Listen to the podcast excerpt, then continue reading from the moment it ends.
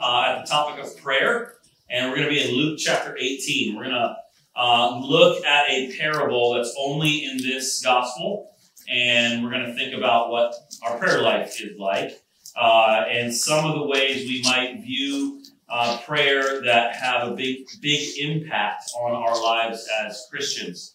Uh, now, one of the realities to set this up that we have to uh, have in our mind as we think about and talk about the church, the Big C church, the global historic Christian church, is that we live in what we like to call the already and the not yet. Many people use that language. I use that language here a bunch.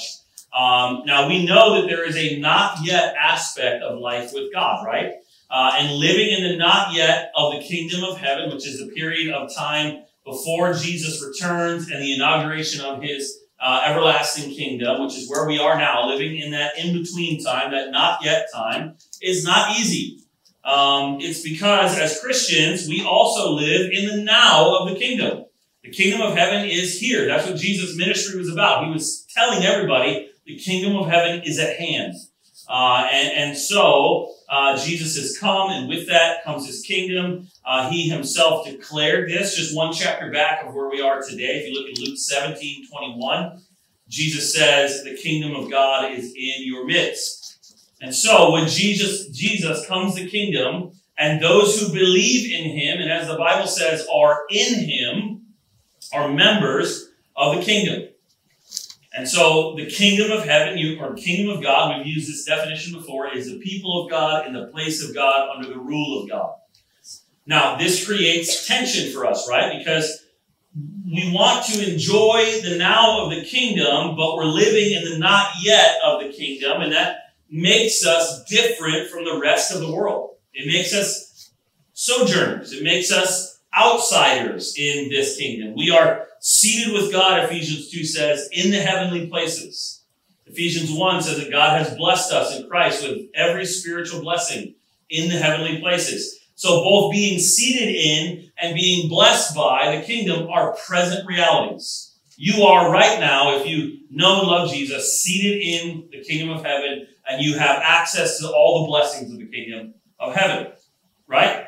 So therefore, we're commanded to set our minds on things that are eternal or the not yet. Colossians 3. If then you've been raised with Christ, seek the things that are above, where Christ is, seated at the right hand of God. Set your minds on things that are above, not on things that are on earth. For you have died and your life is hidden with Christ in God.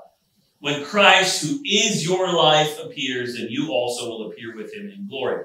So we're also called to live out the radical ethics of the kingdom of which we're a part right now as we wait for that kingdom that's still coming, as we live in the already, but also the not yet. Titus 2 says this For the grace of God has appeared, bringing salvation for all people. So that's the already.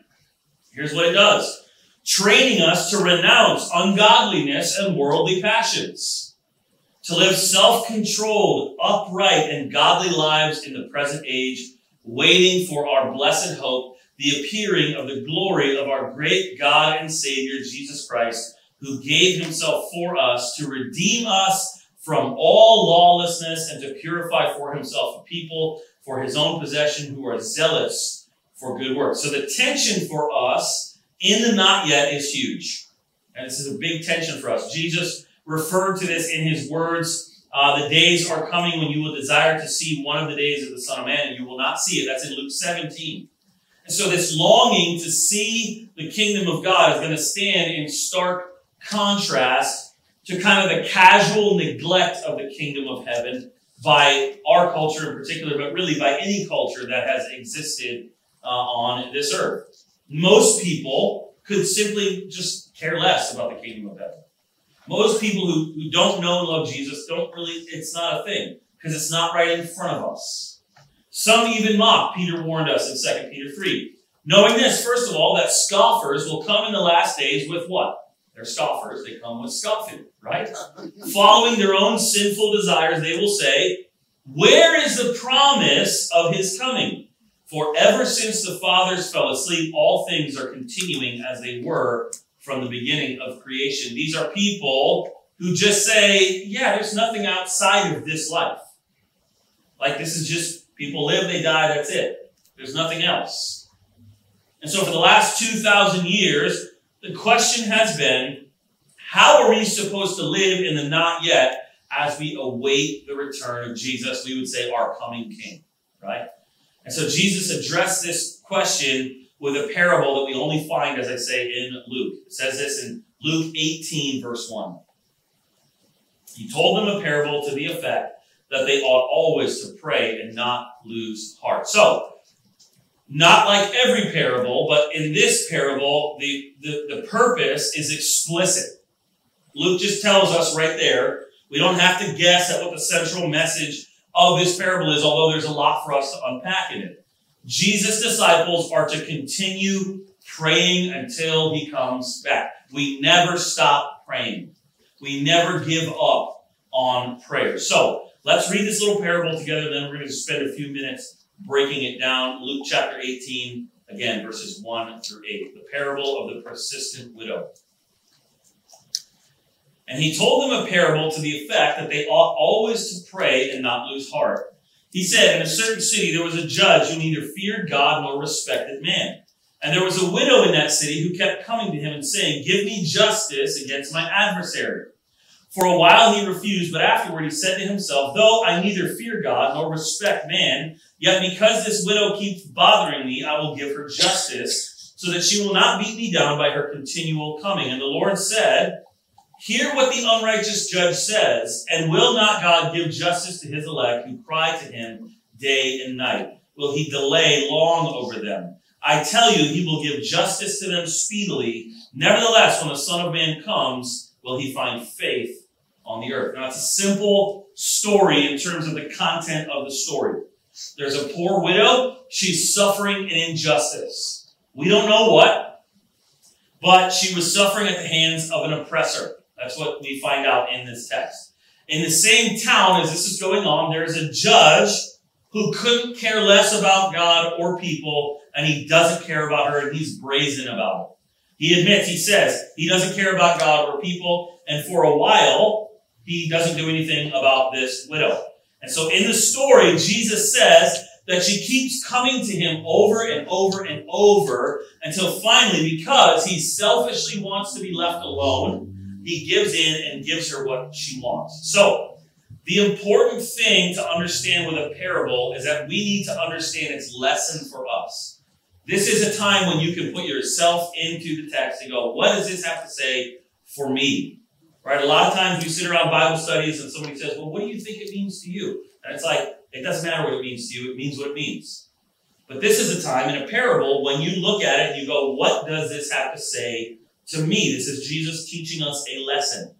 So on the surface, this might seem like the lesson of the parable is what? If we keep bugging God, eventually he'll hear us and our requests will be granted. Right? It kind of seems like what Jesus is saying. It seems like that, that Jesus wants us to just bother God, mind, kind of mindlessly. And, and many have kind of interpreted this parable this way. But, but this is a problem because actually the lesson of this parable is about contrast. The, the lesson of this parable is about contrast. Here are the two contrasts. Is what we're going to talk about. God is not like the judge, and you are not like the widow. Okay? So then the lesson about prayer is that our prayers have to actually look different than those of this nameless, faceless widow. If we were to think that what we need to do is bother God until he gives us what we want, we end up having an inadequate, stunted view of prayer. We're missing it. So let's first look at the judge. The judge admits in the parable that he does not fear God or care about men. That's verse 4. If he was a Jew, this would be openly defying the primary qualification to be a judge, which is the fear of God. Uh, we see this in Second Chronicles when King Jehoshaphat uh, takes steps to kind of restore order to God's people. And he says this in Second Chronicles 19. Uh, he's appointing judges with these words. Consider what you do, for you judge not for man, but for the Lord. He is with you in giving judgment. Now then, let the fear of the Lord be upon you. Be careful what you do, for there is no injustice with the Lord our God, or partiality, or taking bribes. Now, that's specifically to judges, but I think it's okay to say that the principles of that kind of character apply to anybody who wants to lead God's people. This is what it looks like. Let the fear of the Lord guide you. Now, on top of all that, a judge with no fear of God is not going to have any kind of universal outside of himself ethical boundaries that are going to, to sort of rein in his wickedness, right? He's going to have this mistaken belief that he'll never stand before God. And so that relieves him of any burden he might have to, to render just decisions. And so the judge in the parable is this kind of judge. And so he is capable of basically everything except justice. And so the contrast then is that God is not like that. God is loving and good and gracious and merciful and most of all just. There is no partiality with him. There is no injustice with him. And so not only is God all of those good things, but you have to think about this when you want to think about the character of God. He is all of those character traits to infinite power. He, he is holy and just infinitely. He is loving infinitely. There is no part of God's character that is not infinite or else he would cease to be God. And so justice is God's very nature. He can't be anything but perfectly just. And so not only is God an infinitely just God, but we also know that unlike this judge in the story, he is also a loving, kind father. Now that father word picture is meant to portray relationship to us. That's what it's meant to portray. He's not a distant, careless judge. So Jesus wants to, wants us to see the contrast between this judge and God our Father. That's the judge. Now, the widow. The second thing about the story is we, we're contrast, we as God's people are contrasted with this nameless, faceless widow. Uh, as those who are the ones asking for our requests to, to God, right? Who's our good father. We're not like the widow. We're not nameless people who have no relationship to an evil judge. That's a contrast. See, widows are among the most defenseless people in Hebrew society, and maybe in all of society even now. The Old Testament refers to their being oppressed, taken advantage of. They were often victims of legal maneuvering. Uh, and this is the case for this poor woman. It's probably likely that she was one of those who was later described in Luke as a victim of men who, quote, devour widows' houses. This is people coming after those who don't have any recourse and taking their stuff, right? You've, you've never heard that story before, though, right? The poor getting taken advantage of. Still happening. So this parable has application even to our day. The poor woman, what we see, doesn't seem to want vengeance, though. She just wants restorative justice. That's what she wants. And so the options for getting that for this person, for getting what we might call redress, right? For, or justice from a rogue judge are very, very few. She doesn't have a lot of options. She probably doesn't have money, so bribing is probably not on the table. And knowing this guy, he'd take the money and say, nah, I'm not going to do it anyway. Uh, she probably isn't able to threaten him. He's a lot more powerful than her. And so the last choice that she has is kind of just to, to beg him, to put a pathetic plea. And, and that's what she goes with. Every day she begs him to help her. Now the language here is interesting. This is not her just scheduling court appearances and pleading her case in front of him. The language here is saying she's probably bothering him everywhere. She's showing up at his house. She's bumping into him at the market. She's uh, asking him in front of his colleagues on the street, in front of his friends. Like she's relentless. And so her chances are very slim with this godless, hardened, cynical guy, but it's the only thing that she can do. And so we think to ourselves, we read the story, we think, man, this lady, this poor lady, this evil judge is not going to budge. Sometimes in this world, there is no justice. But the contrast is that we are not insignificant nobodies like the widow in this parable. That's what Jesus is trying to communicate. As Christians, we are called God's children. We have unbelievable, unrestricted access to God by the power of Jesus' blood. unlike the widow's lack of access to this judge.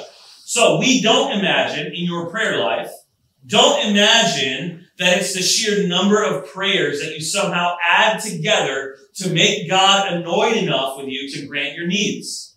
That's not prayer. We don't accumulate merit, right? You're not putting something on the scale for good and God will listen to me if I just keep bugging him with my prayers. That's not how this works. We don't accumulate merit because we keep praying the same thing over and over and over and over. This kind of thinking reveals that we view God as this unjust judge. We see him as distant and uncaring, and that is not who he is. We are God's children. We know that because of what Jesus has done for us and he hears our prayers even when, and listen to me, even when we don't feel like he's hearing anything. We trust in the truth of who God is more than we trust in how we feel when we pray. We lean not on our own understanding, but we trust in him in all our ways. So what does this mean for our prayer? Does it mean that we should never pray what some people might call fervently? That you should never beg God for something. No, of course not. It doesn't mean that you should never do that. The teaching of the parable isn't that we're persistent because we don't have God's attention yet, but it's that we're persistent because we already have God's attention. You already have an in with God. Right? My girls, bless their hearts, because we have relationship, they feel free to pester me, right? They, because they have relationship, they know I want to listen to them. And so they come to me with their needs. This is the way it should be with us and God. We're persistent because we know that God is good, He's just, and that by our faith in what Jesus has done for us, He has brought us in, sat us at His table, and He has said, I want to hear from you. Come, come and talk to me. We pray because we already know that He cares about us. So there are times when maybe we want to pray specifically for something that's happened or something that we hope will happen or something that we want not to happen. But we do so not because we have to bother God to get Him to pay attention to us, but instead in Jesus, we know that God hears us. Now, I know that the single hardest thing for me when it comes to prayer, and I'm assuming you when it comes to prayer, is when we feel like we're praying and God is just silent. I, I just don't hear, it's just hitting the ceiling. I don't hear anything. Right? God, do you hear me? And again, if you feel like that, go read the Psalms. You're going to have a lot of uh, uh, things to, to, to relate to in the Psalms. They're full of prayers like that. But in this passage in Luke, Jesus seems to make a promise that doesn't always seem true. Look at verse 7. And will not God give justice to his elect? His elect is just a name for God's people who cry to him day and night. So there's a fervent prayer. Will he delay long over them? I tell you, he will give them, he will give justice to them speedily. Okay, that's interesting. But what's important is to notice the next verse as well. Look at the end of verse 8. Nevertheless, when the Son of Man, that's Jesus, when the Son of Man comes, will he find faith on the earth? Okay, so here's what you need to know about this. In this case, when we're thinking about God's sovereignty and his care for us and our prayer, Speedily does not mean immediately.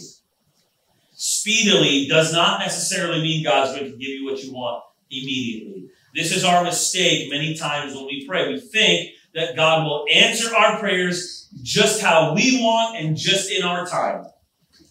But there's really two, two really important things to realize when this is our attitude when we're thinking about prayer. First of all, and this is a simple one, you just don't get to tell God what to do or when to do it because you ain't God and He is.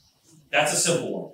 But here's the second, more nuanced one. If you always want God to do what you want when you want it, you're revealing that what you actually trust is your own wisdom and not God. And that's a dangerous place to be because, and even if you're even a somewhat reasonable person, you know this to be true, you don't know that much in the grand scheme of things. I don't know that much in the grand scheme of things, right? I think the biggest lesson as you move from teenager to young adulthood to roughly about 30 years old, is you start going, huh, I really don't know that much. And that seems to just keep happening. And, about that age, you start to go, man, my parents were kind of right about stuff. Maybe I don't know everything. And so, why would I want everything to work in my way and in my timing? When we look back on this life from eternity, we are going to see that this is short. This is nothing, the time in this life. That a long time in this life is nothing compared to the time in eternity. So what seems like a long time of God not answering you, of God being silent, will seem like a short time when you're looking back on it from eternity. So why is it that God is sometimes silent? Well, here's three things, three ideas I just want to leave you with. Sometimes the silence of God is a loving no from a good father who knows better than us what we need or what is the greatest good. It's an easy example from my life because I use that word a lot right now with my kids. They come and want candy 18 times a day. And I have to lovingly say, listen, I know that candy's awesome, it is. But you can't eat that many uh, candy bars, you're going to get a stomach ache. They don't believe me. They think I'm wrong. But I, but I know more than them. And so sometimes the silence of God is a loving no from a good father who knows better than us. The apostle Paul asked God over and over and over to remove what he called a thorn in his flesh, but God lovingly tells him no because it's better for you to keep this weakness so you'll stay close and depend on me. He says, my power is made perfect in your weakness. So I'm going to keep the thorn in your flesh. So here's a question. Are you praying what God wants and what God wills? Are you praying in accordance with the scriptures? If not, then you should probably expect to experience the loving silence of no from God, your loving Father. The second thing is that sometimes silence means that God has something very different and maybe very much bigger and more amazing than you could have ever dreamed of or asked for. Oswald Chambers, who's a famous Christian author, said this Some prayers are followed by silence because they are wrong others because they are bigger than we can understand. It will be a wonderful moment for some of us when we stand before God and find that the prayers we clamored for in early days and imagined were never answered have been answered in the most amazing way, and that God's silence has been the sign of his answer. So, what if God has an answer to your prayer that is so crazy and beyond your spiritual maturity right now that you can't even imagine it if he tried to explain it to you and you wouldn't even believe him. Sometimes he's silent because he's at work doing some amazing stuff and things way out outside of your life that are going to have an effect a long time from a long time from now. He's just going to wait and let you see. And that brings us to the third thing is that sometimes God uses the time that we have to wait for him and this is very often, as a season of growing us in a very profound way. So that we learn to depend on Him even more than we did in the past. And the, the Alliance, we, we would probably call this a crisis experience of faith. God is always working to grow you. He's always working. But there are times when that growth happens in a very poignant way. Those of you who've been following Jesus for a while, that probably just popped into your head. And many times that happens when we're going through something that drives us to beg God to work. It's in that moment of asking and seeking Him that He grows our dependence on Him. Sometimes we graciously come to the end of our ability to fix a problem or fix a situation or do anything for anybody. And so we have to depend on God. And some, sometimes God will leave you there for a while because you're stubborn, right? Some of us like to do what the Bible says and kick against the goads. We like to just say, No, God, I know what to do. And He's like, All right, well, I'll be back tomorrow. Check on you. and sometimes God does those things for us so that we can grow in that moment. There are times of silence, what some have called the dark night of the soul in kind of Christian spirituality. And, also, there are times when we grow in our maturity and our prayers become more like the prayers that God wants from us. I wonder if you uh, journal, which I, I, did for a while. I, I, don't journal very much, but I had a period of time, a period like this, where I was journaling. When I go back and read that journal, I'm like, man, God really, I'm, I do not pray like that anymore. My prayers have grown and changed and shifted because God has been at work in me. And so if God had answered those prayers according to our schedule, our prayers would not have been shaped by the Holy Spirit, would not have been shaped by the character of God as much as they are now for our actual greater good and for his glory. And so when Jesus tells this parable, he tells it in the context of teaching his disciples about the reality that he will return, that that not yet is coming when he returns. And this is what makes sense out of that last part of the text we looked at. Look at verse 8, the end of it. Nevertheless, when the Son of Man comes, will he find faith on the earth? This question implies that this faith will not be found unless we as disciples are learning to pray as described in verse 1. So unless we pray without losing heart, like we ought to, we will not be found to be in the faith when he returns. So a life of continual prayer is two things. Okay, it's two things. First, it's the evidence of faith in Jesus. A person who never prays is a person who does not know Jesus. That's just as simple as it is. If you're like, I think I'm a Christian, but I never pray, you're not. But you can be. Come to Jesus. A person, if you know Jesus, you'll pray. That's what Jesus is teaching us here. But also, what he's teaching us is that this is the way that we build up our faith in him. It's like a workout for our souls. We never stop praying. If we want strong souls that can withstand the problems of this world, we have to be praying people. God is not like the unjust judge who we have to bother until he does what is right. He is a just and a loving and a good father who not only wants us to come talk, he invites us, he delights when we come and pray and bring our needs to him. And we are not like the nameless widow, but instead we're the children of God who can come to him in dependence on him, knowing that he hears us. He hears us. Not only that he hears us, but that he, again, delights to do what is right when we ask him. So we keep praying because God hears you. We keep praying because this is how we keep the faith. We keep praying because it's right. And we keep praying because it's good, so we keep praying. So let's pray. Father in heaven, we thank you that you are not somebody we have to go find and bother and get something out of you that you don't want to give to us. But instead, you're right here with us. You're near to us. You're not far from any of us. And so, Lord, I just ask that you would birth in us a desire to just sit in the quiet with you and listen for your voice. That we would also bring our requests to you. Father, if there are needs that we have, that we would pray fervently for those. But not that we would pray that you would do what we want when we want it, but instead, Lord, that you would change our wills to see that what you do is what is right and we want that. Lord, would you give us uh, a week of, of bringing glory to you and, and praying and being with you as we go out from here today. And we ask all this in Jesus' name. Amen.